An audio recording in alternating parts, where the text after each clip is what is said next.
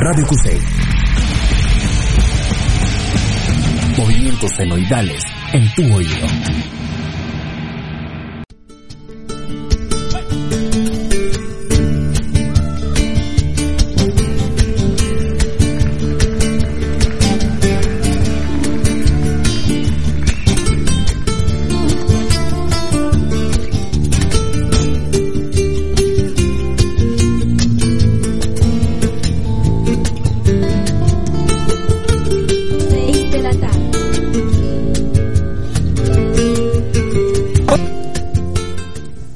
Tardes, bienvenidos a su programa Gravítica. El día de hoy nos acompañan, bueno, varios miembros del equipo de Gravítica en un programa un poquito diferente, en el cual estaremos discutiendo sobre algunos temas de bastante, bastante inquietantes para nosotros. Eh, el equipo. Hola, yo soy Gustavo, los voy a estar acompañando por primera vez en este programa. Eh, también estará acompañando a Andrea Zaragoza, como habitualmente. Y Regina Hermosillo. Hola a todos de regreso. y bueno, este programa o este formato que tenemos el día de hoy se llama ¿Cómo sabemos que sabemos? Y estaremos discutiendo sobre filosofía y pensamiento crítico o bien la falta de filosofía y la falta de pensamiento crítico y los peligros que esto involucra. Y bueno. Bueno, pues en este primer programa nos, pues, nos enfocaremos un poco más en pseudociencia, por así decirlo. Eh, los problemas que ha habido tanto aquí en México como fuera de México. Y bueno, entre otras cosas, ¿no? Mm, a mí me gustaría hacer, bueno, empezar el programa definiendo qué es ciencia y no nos vamos a ir, creo, a algo como demasiado astral, sino en el sentido más, más básico y primordial, que es qué es la ciencia, ¿no? O sea, mm, lo podríamos definir yo creo como un, un sistema de procedimientos que se siguen para llegar a conclusiones que se buscan sean objetivas. Entonces, luego tenemos las pseudociencias que agarran eh, conceptos que en principio son científicos o que parecen científicos, pero que están mal comprendidos o mal utilizados y se utilizan para respaldar eh, como teorías que son erróneas o falsas o equívocas bajo eh, la premisa de que son ciertas y, fundamentadas y replicables, ¿no? Mm, Diría que sí, pero también supongo que la idea de ciencia no se puede simplemente mm, definir con algo tan trivial, ¿no? O sea, quiero decir, la ciencia tiene como una serie de papeles que desarrolla en diferentes mm, ámbitos, por así llamarle. Mm, de manera práctica podemos decir, por ejemplo, la ciencia como una actividad social, ¿no? O sea, también para que algo se llame ciencia tiene que ver necesariamente a una serie de personas que apoyen esta misma idea, ¿no? No basta con que una persona quiera tener conocimiento de algo para llamarse ciencia. Por otro lado, también como comentas, este segundo la idea de que mm, el mal uso y la mala interpretación de la ciencia puede ser un daño tal cual como de salud, digamos. Claro, ¿no? Y, perdón. ¿Cómo, cómo, cómo? Sí, o sea, imagina, uh, suponiendo una situación en donde te mencionan que un estilo de terapia cuántica con cristales este puede mejorar tu salud, ¿no? Ah, imagina el grado de um, pues crueldad, ¿no? Que una persona realmente pueda estar enferma y poner en riesgo su salud es aparte de cruel, un, ajá, es un acto irresponsable. Bastante. Entonces, un, daño colateral de no saber qué es ciencia y qué pseudociencia es el riesgo que puede implicar para la sociedad, ¿no? Sí, claro, y bueno, solamente si nosotros tomamos la decisión, pues nada más nos perjudicamos a nosotros mismos, ¿no? El problema más, bueno, un mayor problema es cuando no solamente es en nuestro entorno, solamente como individuos, sino cuando llega a una escala mayor, cuando llega a posiciones de gobierno, cuando empiezan a abrir espacios para estas pseudociencias, ¿no? Que ya se han visto algunos casos. Por ejemplo, actualmente hay algo llamado citotron que se está probando en, en la Ciudad de México en un hospital infantil, en el cual tiene un nombre muy, ¿cómo decirlo? Muy bonito, muy llamativo, que dices, wow, esta cosa es súper mágica, es, ¿por qué no lo hemos usado antes? Y tiene, permítanme encontrar el, el título. Este, por Sí. lo que tengo entendido, Ah, ya lo encontré, Ah, perdón. adelante, adelante. Sí, se llama resonancia magnética nuclear cuántica de campo rotacional. Hoy nomás ese nombre. Utilizan to- todos los, las, este, ¿cómo se llama? La malla curricular de la carrera de física en una sola frase. Sí, así de, ah, sí, yo entré a la carrera porque quiero estudiar nuclear. Ok, ahí está el nombre de nuclear. Oh, yo entré por campos magnéticos, electricidad y todo eso. Ahí está en el título. Y yo entré por cuántica, también está en el título, ¿no? Es un título totalmente sensacionalista, se dice. Pues sí, es como, este, ¿qué, qué sabores de helado tiene? Pónmelos todos, ¿no? Exacto, ¿no? Va a ser más rico. Entonces, bueno, nada más hablando un poquito de este maravilloso objeto. ¿Cómo se supone que funciona? Ok, eh, a lo que puedes encontrar en, en internet por, por los papers que ha sacado esta persona, es una persona de la India, utiliza longitudes de radio para tratar cáncer, leucemia, eh, regenerar cartílago, total, es una máquina maravillosa, ¿no? Y se está utilizando en pacientes, en, niños, perdón, en niños con leucemia, con cáncer en Ciudad de México. Entonces, es un problema muy grave. Además de que se está llevando parte de los impuestos, pues no está bien dar este tipo de tratamiento a, a personas de ese tipo, ¿no? A personas con esas, con ese tipo de enfermedades.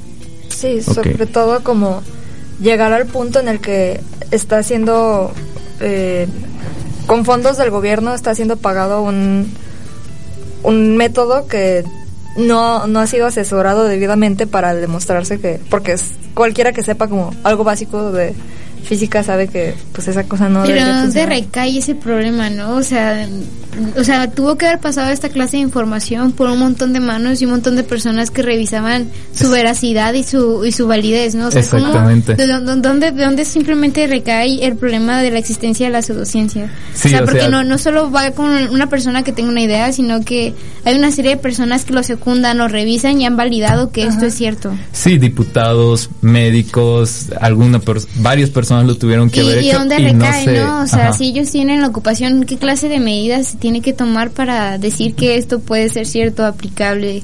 Sí, o que no haya un consultor por lo menos, ¿no? Para tratar pues cosas de ciencia, ¿no? Podríamos empezar incluso, bueno, podríamos empezar desde cómo concibe la gente la ciencia, ¿no? Si nos vamos a secundaria, a la prepa, nuestros primeros acercamientos con la ciencia como tal, de manera académica, ¿cuál es la idea de la gente? No, pues es difícil, ¿no? No le entiendo, este, Es difícil matemáticas. y es llamativa. Entonces, ¿qué es lo que pasa? No hay una comprensión real de la ciencia, no... Pues no hay una manera de, de decir, hay un montón de información. No asimilo completamente estos conceptos o estas ideas y entonces a la hora de la toma de decisiones, realmente no tengo la información correcta. Y peor aún, no sé cómo saber cuál es la información correcta. ¿Y cómo, cómo podemos regular como esta clase de desinformación? Pues, pues con estudios yo diría nada más, o sea, o no sé qué se les ponga a ustedes. Mm, digamos, por ejemplo, en México, así hablando más particularmente en México, Ajá. se tenía como el sistema del SNI, ¿no? Sí. que es, digamos, El así a grandes rasgos, exactamente, que a grandes rasgos pues se define como una serie de papers que estudian algo y este en su nivel que he citado menciona su validez científica. Digamos que si entonces estamos utilizando la validación de qué es ciencia por medio de cuántas veces he citado, mm, qué hice de todas aquellas que no lo son.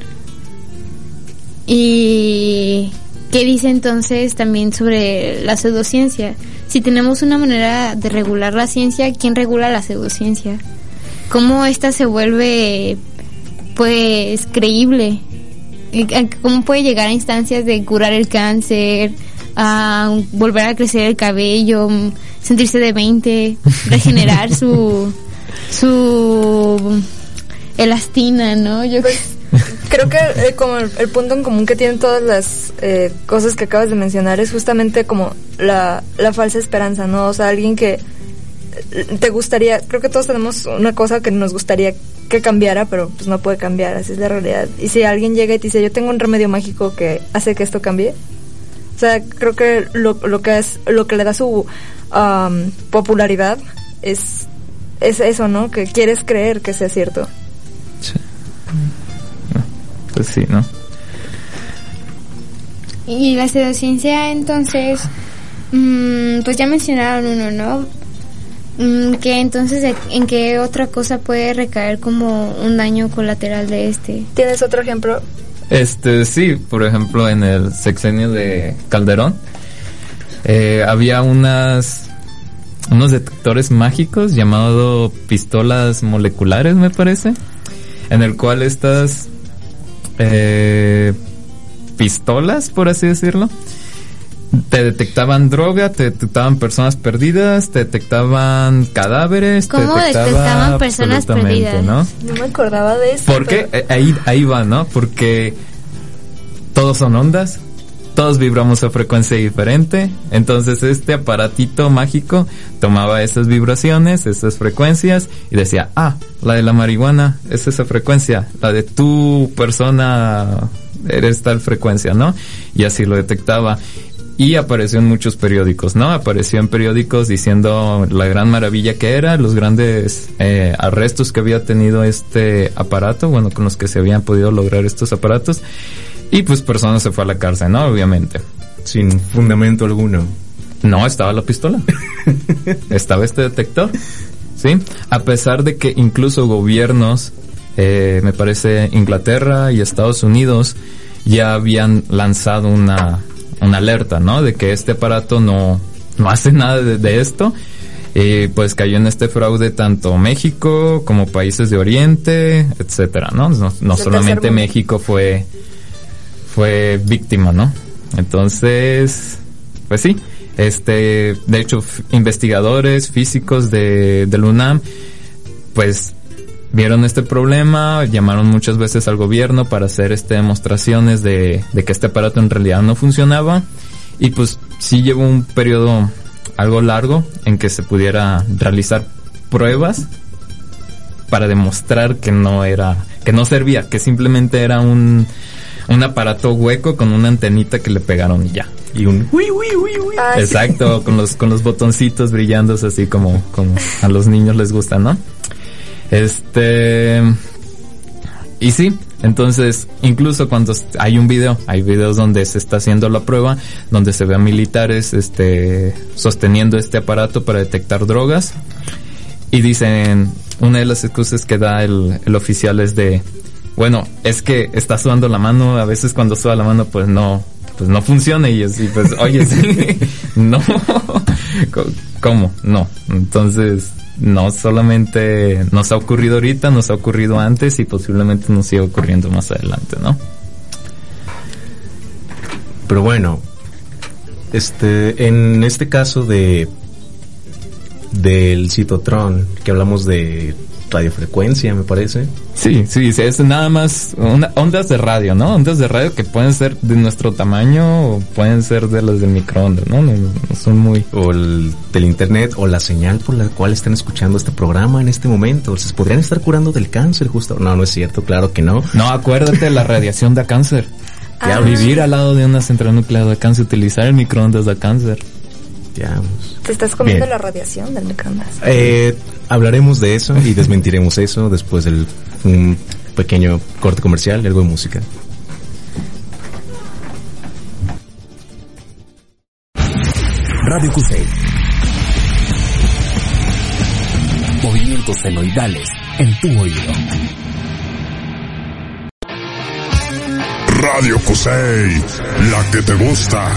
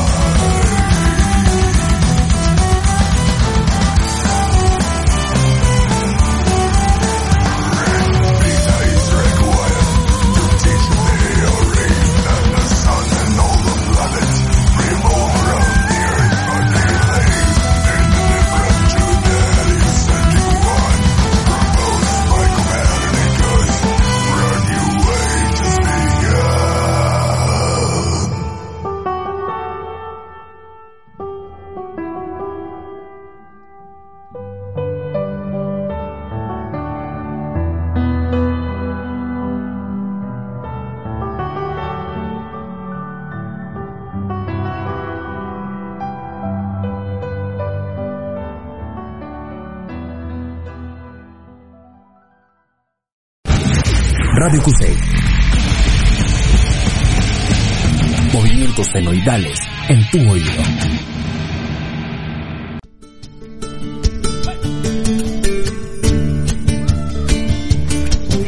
Hola, eh, estamos de regreso aquí en Gravítica, hablemos de ciencia. Antes de retomar el tema, les quería comentar eh, el aviso de esta semana. Eh, va a haber una charla en el Instituto de Astronomía y Meteorología, el IAM, que está cerca de la Minerva, en Avenida Vallarta 2606. Es una charla llamada Conciencia Femenina. Está impartida por la doctora Silvana Navarro, que es astrofísica del instituto. Eh, la charla se va a dar el 7 de febrero, este viernes, a las 19 horas con motivo del Día Internacional de la Mujer y la Niña en la Ciencia. Están todos invitados y esperemos que puedan asistir. Ah, además, eh, les quiero recordar que estamos en Facebook y como Gravítica Radio, en Instagram como gravítica.radio. Así es. Y eh, pues sí, ¿no? ¿Qué otros redes tenemos, Alex? Por el pronto solo tenemos eso. Eh, con esas tenemos. Y bueno, este, este tema, como se habrán dado cuenta, es un poquito amplio, hay mucho que hablar de eso, hay muchas opiniones y nos gustaría saber sus opiniones, sus comentarios. Pueden enviarnos preguntas o ideas eh, directamente en nuestras redes sociales, los estaremos comentando aquí. Y también podemos enviar saludos, de hecho, saludos para Lucy Diana Bravo, que nos escribe aquí en nuestra publicación. Y decíamos sobre por qué el citotrón, por qué la terapia con radiofrecuencia no funciona, ¿por qué no? Es que pues necesitaríamos empezar como desde el principio, desde las bases, ¿no? De cómo es que está funcionando, qué es lo que quiere hacer. Y pues el, mm, ¿cómo decirlo? El principal meca- mecanismo que tienen el, el citotrón y el, la pistola molecular es que los dos hablan de frecuencia, ¿no? Los dos hablan de ondas. Entonces, ¿qué es lo que nosotros aprendimos que era una onda en, en nuestras clases? ¿Alguien? Por favor, díganos. pues una onda es una perturbación, ¿no? Es una perturbación en, en el medio, ¿no? Entonces, esta, por ejemplo, el citotrón habla de ondas de radio. Las ondas de radio son muy grandes para alterar este a tal grado, a tal grado de decirle a una célula, hey, para de multiplicarte, ya no te, y así quédate, así estás bien.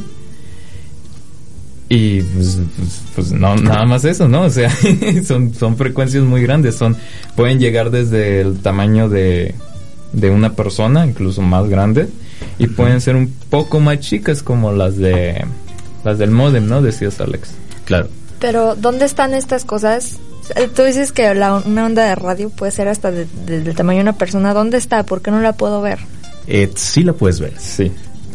Eh, empecemos por una parte de radiofrecuencia. Estos estamos hablando de ondas electromagnéticas. Y ondas electromagnéticas, Cierto, cierto. lo que podemos ver todos básicamente es la luz, los colores. Todo lo que vemos es una onda electromagnética. La luz es una onda electromagnética. De hecho, es una partícula que es la mera onda. Pero bueno, Sí, pero hay ciertas partes que puede, o sea, hay algo llamado el espectro electromagnético y No es un fantasma. Exactamente, no es solamente un fantasma. Y hay solamente una pequeña cantidad que nosotros podemos ver, ¿no? De esa enorme, de ese enorme espectro. Sí, pero hay muchas de las cosas que no podemos ver. ¿Por qué? Porque nuestros ojos no están especializados para eso. Pero podemos utilizar algunos otros dispositivos, al- algo de tecnología para poder ver estas estas ondas no electromagnéticas o incluso medirlas no necesariamente necesitamos una fotografía por decirlo así no Mm, Claro. eh, la, la ciencia ha avanzado mucho la tecnología ha avanzado mucho como para decir oh solamente lo que veo es lo que lo que existe no podemos medir algo y por eso podemos saber que algo existe. Y ahora, ¿cómo podemos imaginarnos, por poner un ejemplo, este tipo de tratamiento? Eh, imaginémonos esas onditas que se forman en el agua, ¿no? Cuando soltamos alguna piedra o algo. Son, depende de qué piedra o de qué depende de dónde, pues tenemos ondas pequeñas. Y podemos tener ondas muy grandes como olas en el mar, como tsunamis, que obviamente esas van a cubrir personas, van a cubrir edificios, van a cubrir ciudades.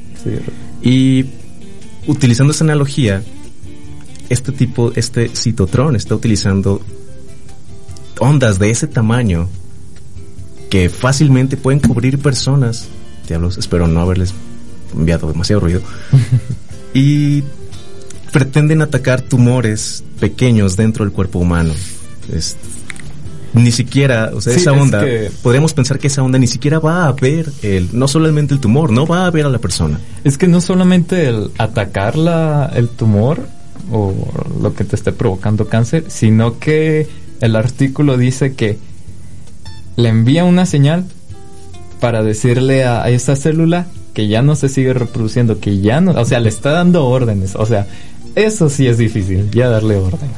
Sí. Entonces, pues sí, y algo parecido para lo de las pistolas, ¿no? Las pistolas eh, moleculares. Creo que ese fraude fue incluso más infame porque la, el, el- la máquina que, que le vendieron al gobierno ni siquiera hacía lo que decía que hacía, ¿no? Al final del día solo era un- una cosa que hacía ruido. ¿Sabes cómo inició eso? Eh, De hecho, era una pistola para encontrar pelotas de golf. Así inició ese aparato. Luego ya llegó un inglés, sí, un británico, dijo, oh, quiero dinero. ¿Cómo puedo sacar dinero? Oh, vamos a decir que detecte otras cosas y he aquí lo que llegó. Y por eso menciona un factor muy evidente, ¿no? De las pseudociencias. Digamos que se aprovechan de una serie de factores de mm, datos vulnerables, este, para poder venderse, ¿no? Y ser afables ante la multitud, ¿no?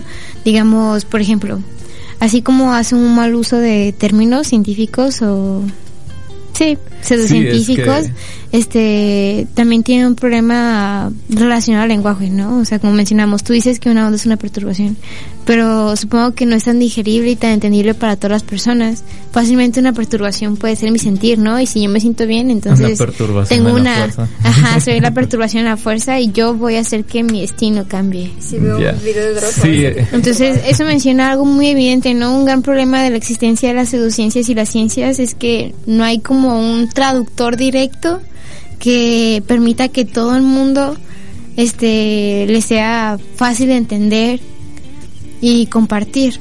Sí, exacto. Este, a veces la pseudociencia en gran medida utiliza palabras muy bonitas que se utilizan en la ciencia, sí son eh, utilizadas, ¿no? Pero tienen otro significado, tienen otro propósito, pero como una persona que no sabe o que no está en ese, en ese ámbito, va a saber distinguir qué, qué sí es ciencia y qué es pseudociencia, ¿no? Si están utilizando básicamente las mismas palabras, casi el mismo lenguaje, ¿no? Y bueno, si pensamos en consecuencias, aquí nos está un poco de risa hablar de, de si el detector de bolas de golf y estas ondas, pero realmente es algo bastante preocupante, porque ¿qué tan diferente es estarle dando esperanzas a familias de un tratamiento novedoso con on- radiofrecuencia para el tratamiento de cáncer? ¿Qué tan diferente es eso de administrar agua destilada en vez de quimioterapia? Estamos hablando de, de un crimen de la misma magnitud y es un crimen que está sucediendo en un hospital infantil de la Ciudad de México. Así es, y no, pues, un hospital, de hecho, donde está este doctor, el que ovacionaron, ¿no? El, hace unos días, me parece, semanas, eh, en el cual lo ovacionaron, le daban el apoyo eh, sus colegas porque AMLO le había dicho que iba a investigar, ¿no? Por corrupción, por falta de medicamentos, ¿no? Es en el mismo hospital, así que estaría interesante saber qué es lo que opina este director acerca de este aparato, ¿no? Bien. Ya hagamos una pausa, eh, vamos un poco de música y regresamos.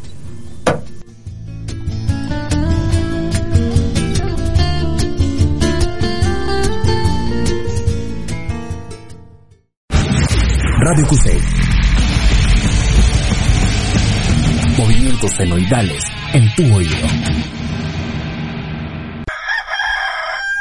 ¿Se va a hacer o no se va a hacer? Escuchar la melcocha.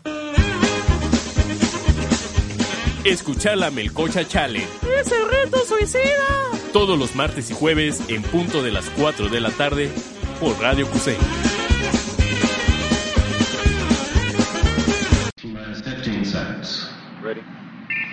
15 seconds. 11, 10, 9, 8, 7, 6, 5, 4, 3, 2. 1. We have liftoff of NASA's New Horizons spacecraft.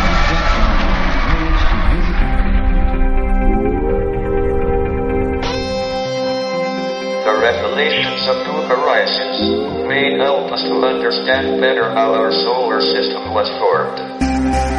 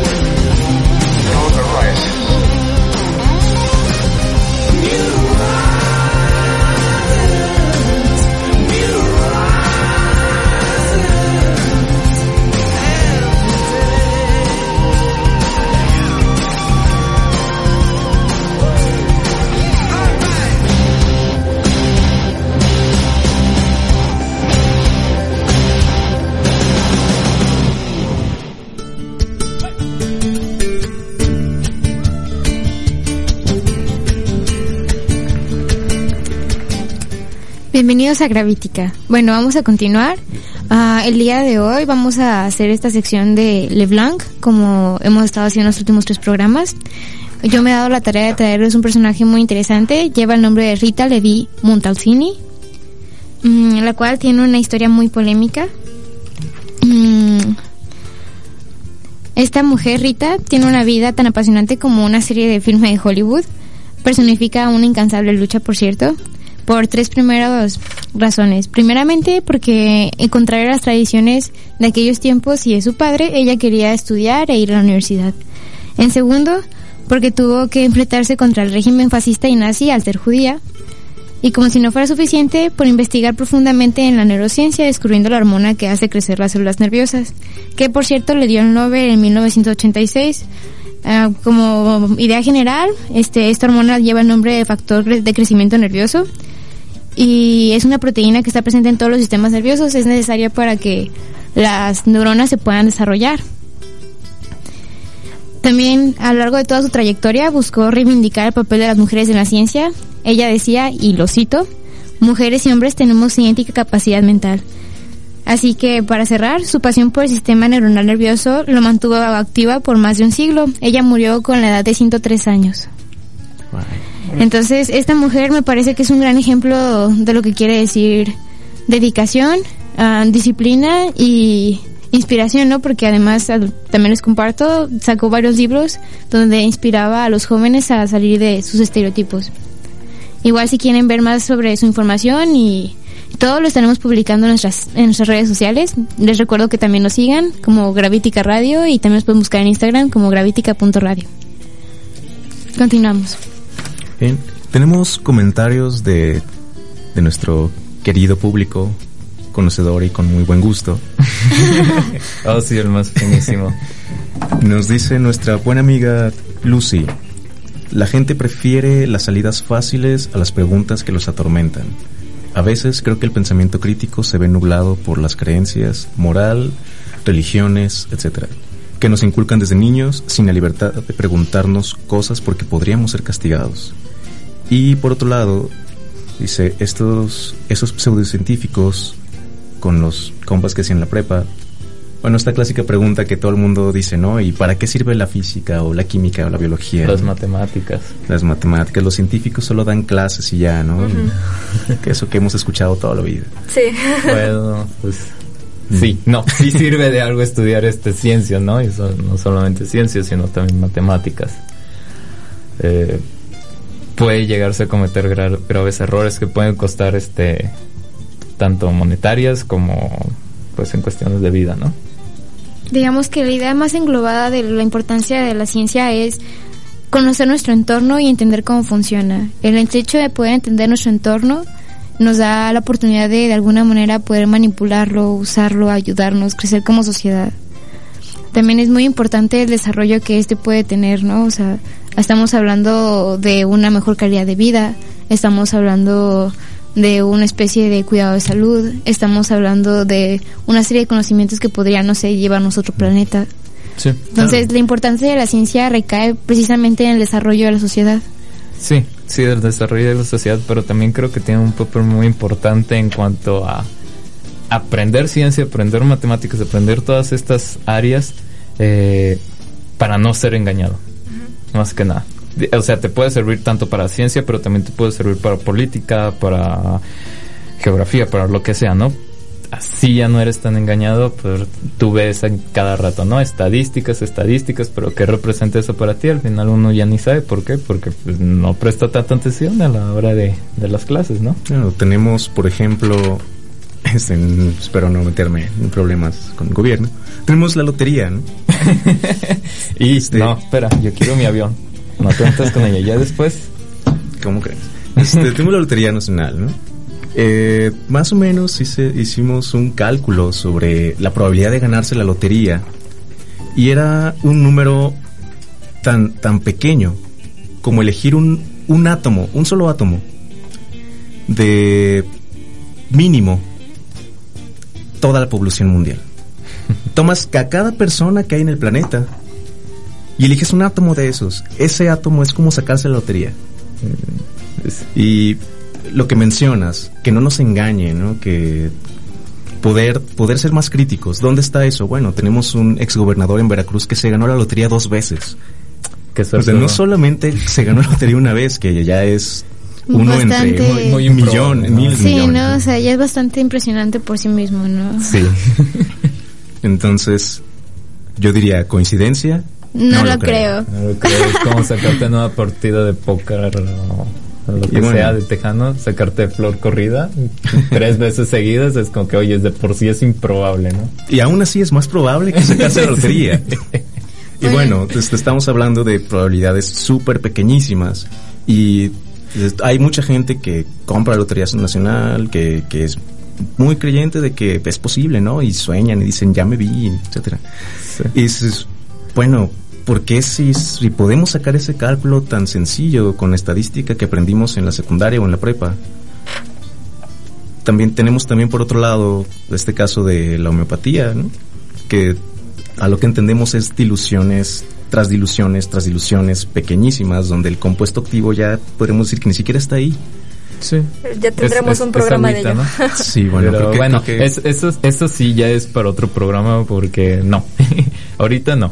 Está bien. Luego lo trataremos y es que quieren, pues nos dicen, ¿no? Eh, pero, o sea, estamos hablando de ciencia, estamos hablando de pseudociencia y pues ¿cuál es la diferencia entre ciencia y Bueno, pseudociencia? sí, ¿no? O sea, ya aterrizando más la idea, ¿qué significa que sea ciencia, no? La ciencia, digamos que tiene una serie de rubros que debe cumplir para llamarse como tal, ¿no? Ya me habíamos mencionado uno como un factor social, que sea como de alguna manera por una serie de gente seguida y comprobada. Ahora, ¿qué quiero decir con esto? No, esto me lleva a mi segundo punto. ¿Qué quiere decir que sea comprobado, no? Sí, este, por ejemplo, Carl Sagan dice, la ciencia se plantean hipótesis de modo que puedan refutarse, ¿no? Es decir, tú necesitas plantear una hipótesis en la cual tú puedas comprobar si es verdadera o si en realidad es una hipótesis que está totalmente errónea, ¿no? Y justamente, o sea, para que tú puedas decir una hipótesis que tiene que llevar, esto nos lleva como al corazón de la ciencia, lleva como un método, ¿no? Que tiene el afamado nombre de... Método científico. Sí, y otra cosa que quiero mencionar que es, bueno, es lo mismo, ¿no? Hipótesis re- refutables se refiere también a la replicabilidad de los experimentos, ¿no? No, no basta con, con que tengas un, un solo Sí, con un que... solo pa- paper hablando de algo que hiciste, ¿no? Tienes que hacerlo muchas veces en diferentes partes del mundo, por diferentes personas, en diferentes épocas, y si se sigue sosteniendo, agarra más veracidad, ¿no? O sea, es, es muy fácil agarrar algo circunstancial y decir que es este cierto absoluto, ¿no? Y lo vuelves a hacer y dices, oye, no me salió a mí y no le está saliendo a mucha otra gente. como que... mm, Tal vez trampa, tú eras, ¿no? ajá, como que tal vez tú eres la excepción y no la regla, ¿no? Sí, no, o sea, y esto nos lleva como también a un principio muy básico, la uniformidad natural, ¿no? O sea, esperamos que la ciencia funcione más o menos del mismo modo en todos lados del mundo. Por eso lo hace confiable, porque esta lo hace de alguna manera un lenguaje universal. Sí, claro, hay este ciencia errónea, ¿no? Ciencias en, en la que nosotros proponemos una hipótesis, pero después de hacer método científico varias veces, pues nos encontramos, ¿no? Que es que no es verdadera nuestra hipótesis. Esa es diferente a la pseudociencia. En la pseudociencia tú propones una hipótesis que no sabes si se puede comprobar, de hecho, ni se puede comprobar y tú la das por cierto, directamente pasas a una conclusión. Sí, o sea, justamente eso nos lleva ahora sí a englobar a la pseudociencia, ¿no? En contraste a lo que acabamos de mencionar, ¿qué significa? Quiere decir que no es replicable, no es falseable y no lleva ni es compatible con el método científico. No, el, el método científico es, es el alma de la ciencia, ¿no? Bien, vamos a un, un corte de comerciales, un poco de música y regresamos.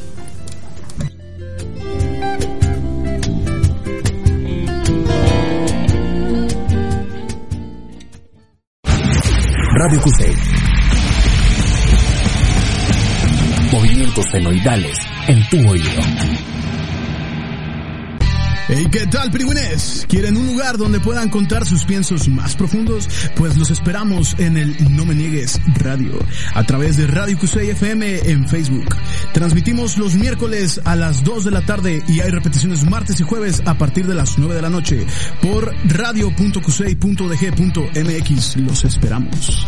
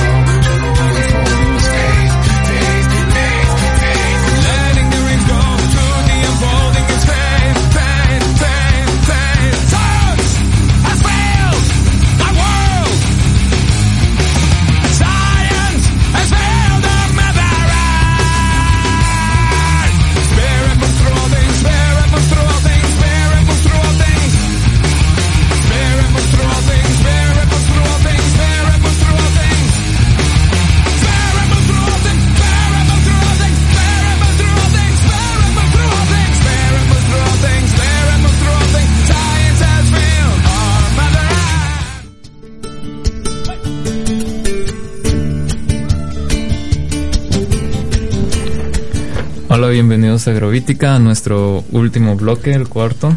Este, hablemos de pseudociencia, ¿no? Ok, antes de continuar, eh, hay que mencionar algo importante. Eh, para quienes nos siguen en redes sociales, bueno, pr- propiamente en Facebook, hay una convocatoria que realiza COI MX. Bueno, para empezar, ¿qué es COI? COI se refiere a... Permítame un momento, estoy buscando el acordeón. Bien, es Conferencia de la Juventud o Conference of Youth en inglés, que bueno, esta, esto permite a cada año jóvenes del mundo entero reunirse antes de la Conferencia de las Partes, organizada por la ONU. Y COE MX es una organización juvenil enfocada en promover en México los acuerdos internacionales de la Conferencia de las Partes, de la Convención de Marco de las Naciones Unidas sobre el Cambio Climático.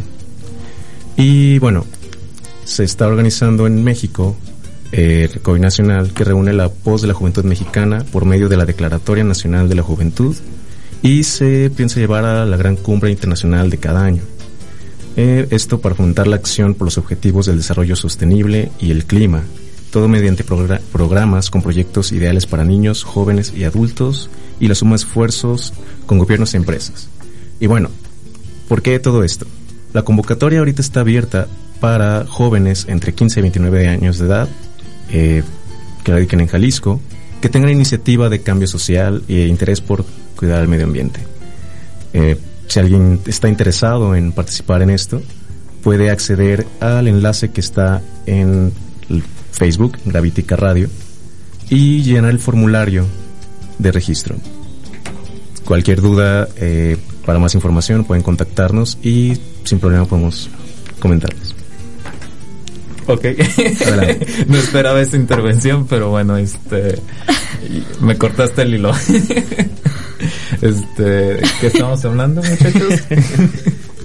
Hablamos sobre falsibilidad, sobre la ciencia y sobre, bueno, decía, eh, cómo se construye la ciencia, ¿no? La ciencia básicamente estamos hablando ahorita de que es falseable, es decir, puede refutarse. ¿Y qué refuta la ciencia? Pues la refuta mejor ciencia. Sí, sí, sí, un- una hipótesis se va modificando, ¿no? Con el tiempo. Se puede empezar con una idea errónea que tiene Aristóteles un montón de ideas de dónde se puede sacar, ¿no? Tanto de caída de cuerpos libres, tanto de que la Tierra es el centro de la- del universo, ni siquiera de la galaxia, ¿no?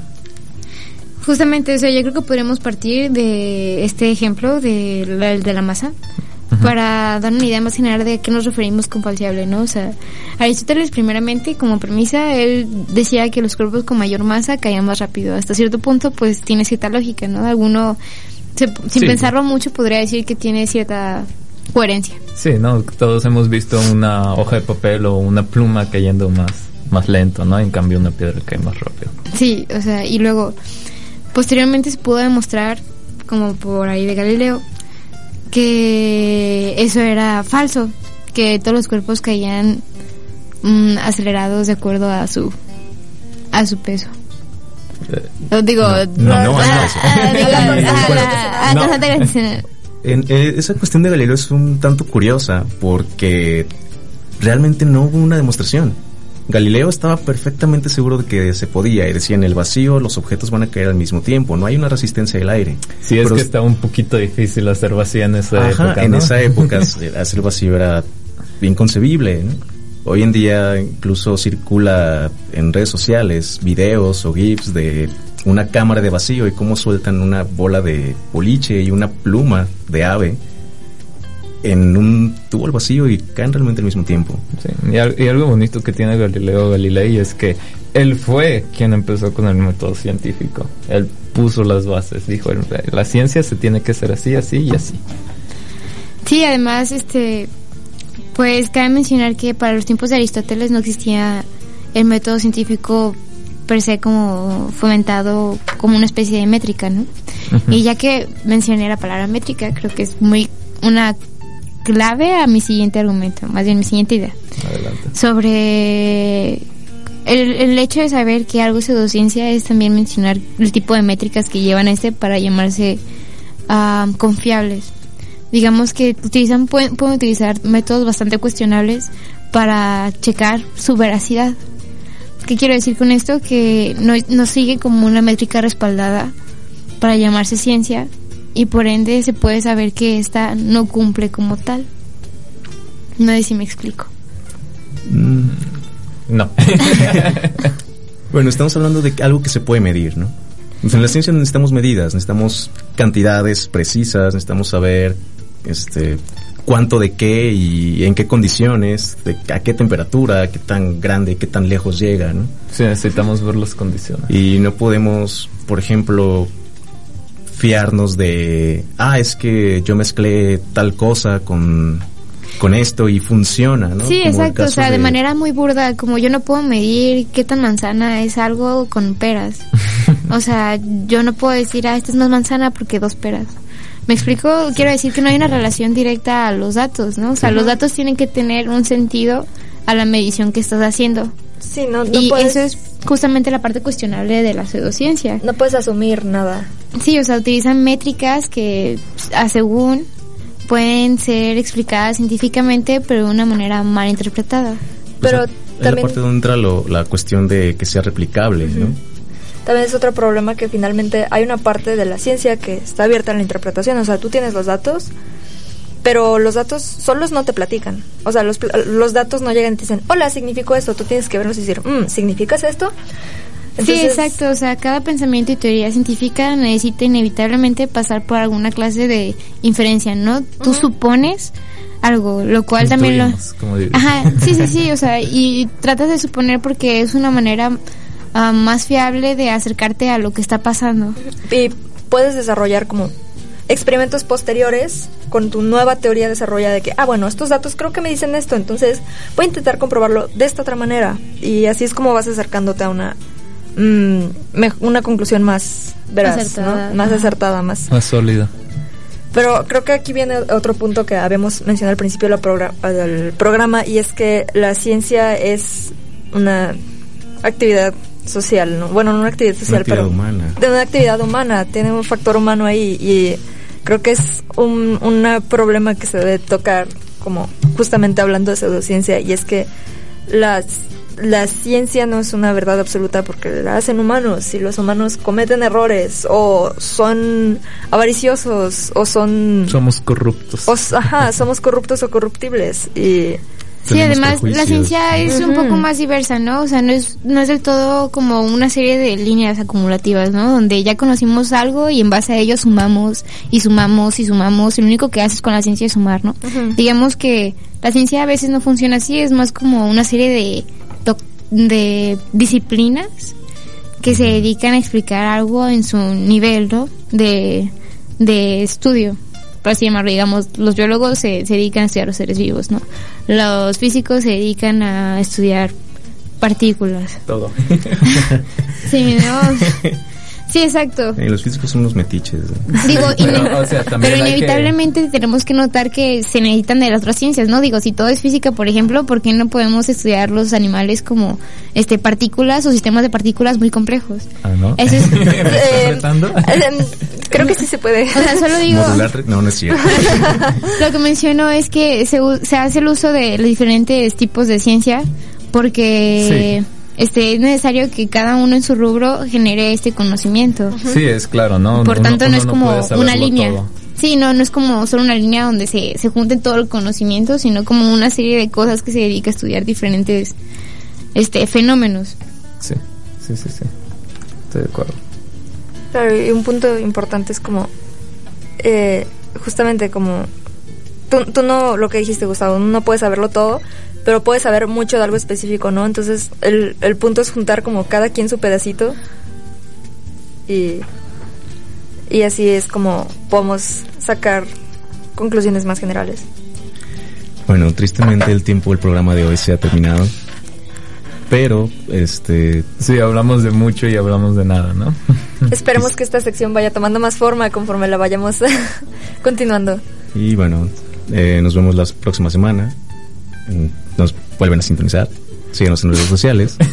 Y bueno, Vamos. muchas gracias. ¿Algún comentario más? Vamos a volver a nuestra programación regular de invitado la siguiente semana. Este, por si se aburrieron con nosotros, vamos a traer a alguien interesante que nos platique cosas que tengan más Sí, si sentido. les gustó esa sección, también nos pueden comentar. Si quieren saber sobre algún otro tema que quieran compartir en esta sección, también es muy abierto el diálogo y pueden seguir comentando en nuestras redes. Sí, así recuerden, no, no somos físicos aún, sí, seguimos siendo estudiantes, así que podemos haber dicho varias cosas que no sean verdad. Siempre busquen más información, ¿no? Entonces, Aplíquennos el método científico. y muchas gracias por sintonizarnos. Gracias. chao.